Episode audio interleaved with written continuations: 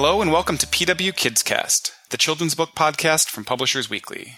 In each episode, we speak with authors and illustrators creating books for children and teens. I'm John Sellers, the children's reviews editor at Publishers Weekly. Today, I'm speaking with David Shannon, the author and artist behind dozens of books for children, including No David, which received a 1999 Caldecott Honor, as well as A Bad Case of Stripes, Too Many Toys, Bugs in My Hair, and several other books featuring the disruptive young David. His latest picture book is Duck on a Tractor. It's just been published by Blue Sky Press, an imprint of Scholastic, which is sponsoring this podcast. Duck on a Tractor is a sequel to Shannon's 2002 picture book, Duck on a Bike. In that book, Duck spent a day zipping around the barnyard on a red bicycle, and eventually persuaded his fellow animals to follow suit. But after all these years, it looks like Duck's need for speed remains just as strong. With the keys left in the farm's tractor, it isn't long before Duck is driving it around and having the other animals climb aboard, much to the disbelief of local citizens after they make their way into town. David, thanks for speaking with me. Oh, my pleasure. Thanks for having me. So like I said, it's been, I think, almost 15 years since you originally published Duck on a Bike. What led you to return to this character? I know that's kind of weird, isn't it? You know, the last page of Duck on a Bike is a picture of Duck looking at the tractor kind of quizzically.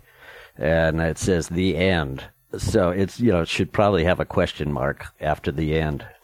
And I didn't intend to do a sequel. I just put that in there as kind of a funny ending. Over the years, lots of kids have written me and come up to me at signings and asked when I was going to do Duck on a Tractor. And I always told them that I might not, so why don't they do it? So I actually have a collection of Duck on a Tractors done by kids. Then a couple of years ago, Duck on a Bike was chosen for the One Book for Colorado program, where they give a copy of the book to, I think, every kid between the grades of kindergarten through second grade. And part of the deal with that is that I go down to Colorado, and I did a week of school visits and events and pajama parties and stuff. And I read Duck on a Bike about 25 or 30 times. And on the way home, I got an idea for Duck on a Tractor. So that's where it came from. Very good. Your David books are very popular, and you've at least 4 or 5 of them, I think. Even before the Colorado one book thing, is this book one that has, you know, based on what you hear from fans, one that has stayed pretty popular over the years as well?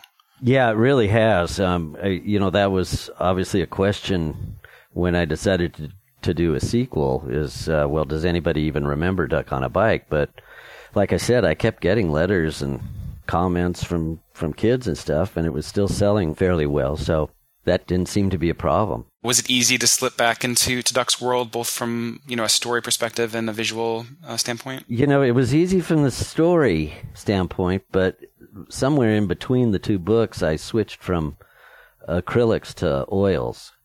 So, I had to kind of compensate a little bit for that.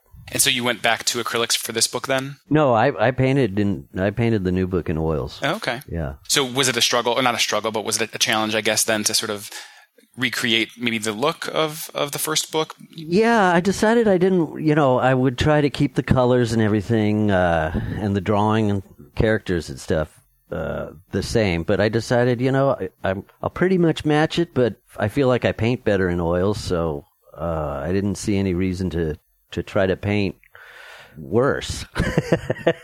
So yeah, there's a few things that are different and a lot of things that are the same. You know, there's a lot of, you know, chaotic moments in this book, and the same is certainly true of your David book and probably the original Duck book as well. Do you feel like either acrylics or oils are better for conveying that kind of energy and disruption?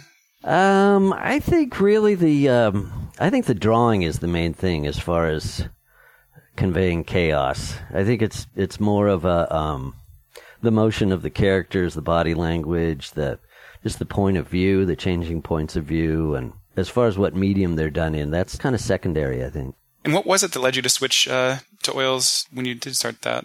Well, you know, I was at a point where I was kind of tired of painting. And, you know, my strategy for acrylics was really to make them look like they were done in oils.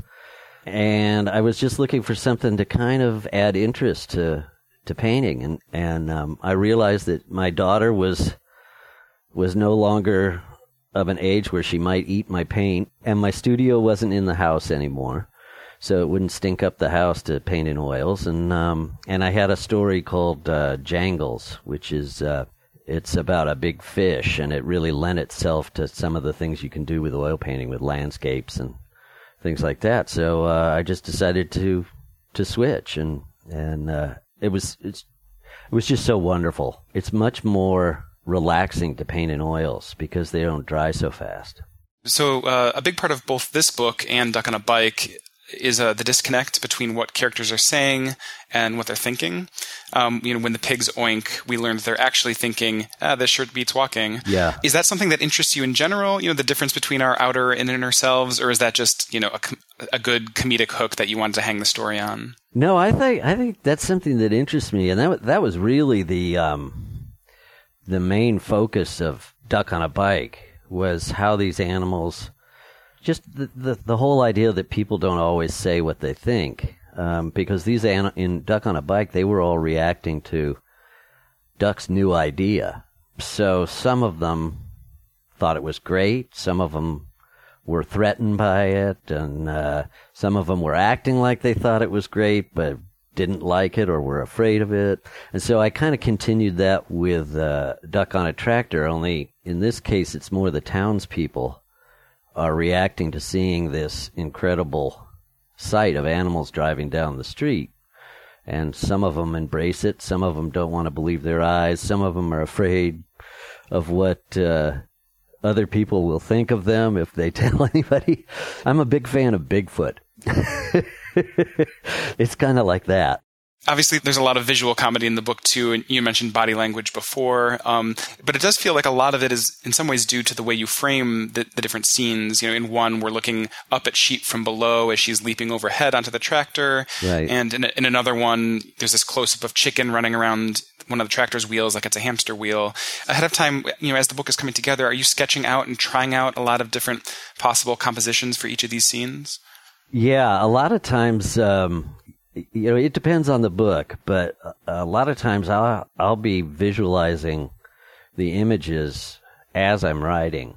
And then once the story is really in pretty good shape, I start doing lots of little thumbnail sketches and just trying out all sorts of different ideas. I kind of look at a children's book as it's kind of like directing a little movie.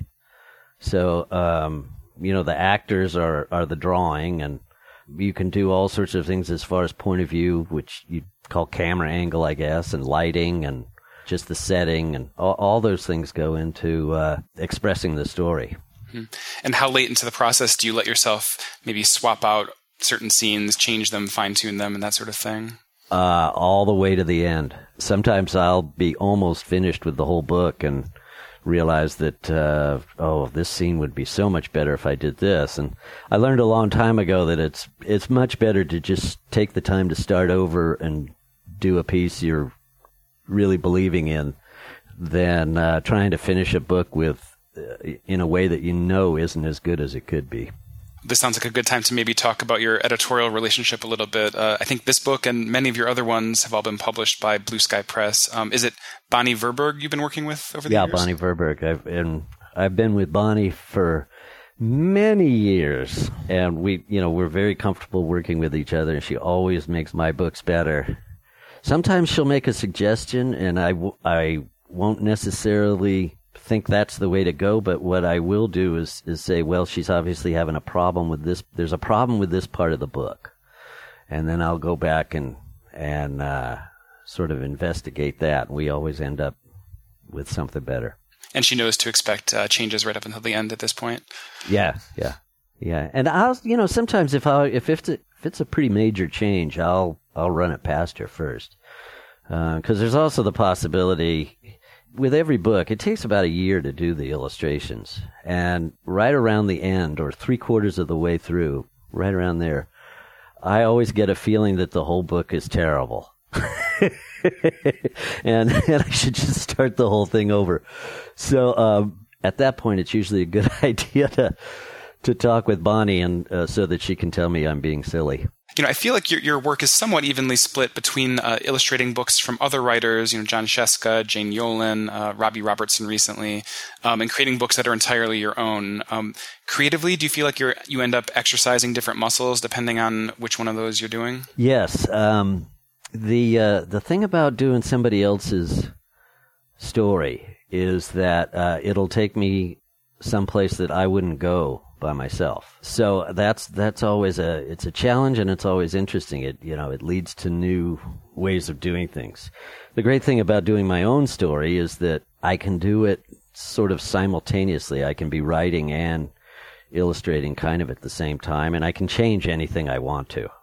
Whereas if it's somebody else's story, and that's another interesting thing. It's a challenge to be locked into that story and have to see things from different points of view. I can't just say, oh, well, I'm not very good at drawing that, so I'm just going to scrap that part because it's not my story. So I have to work until I get it right.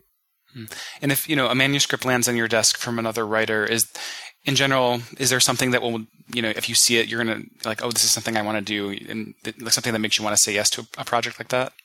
Yeah, I always look for a few things. I look for good images, and whether it's right for me to illustrate, whether it's the kind of thing that I can bring something to. And then I also look for what I call the tingle factor, which is something about the story that kind of makes the hairs on the back of your neck stand up, either an emotional thing or a thematic element, something like that really makes it special.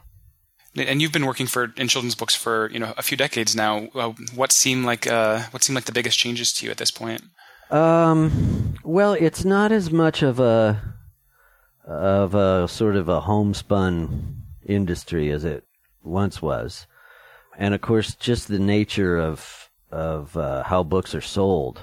When I started out, they were basically sold in independent bookstores. Then the chains came through and upset everything there, and then now the online things. So that really changes the number of books. It changes the types of books that are published, I think. I think marketing plays a bigger part now than it used to. But it's still, I mean, people are still doing great stuff with words and pictures, and that's the main thing. You know, and I believe you got your start in editorial illustration. Is that something you still have time for, or given the amount of time that goes into making these books, is that your sole focus now? Yeah, that's my sole focus. I really haven't worked in editorial for a long time. One thing about switching to oils, though, is I had so much fun with it that I said, well, I want to do some canvases. Like I was a real artist.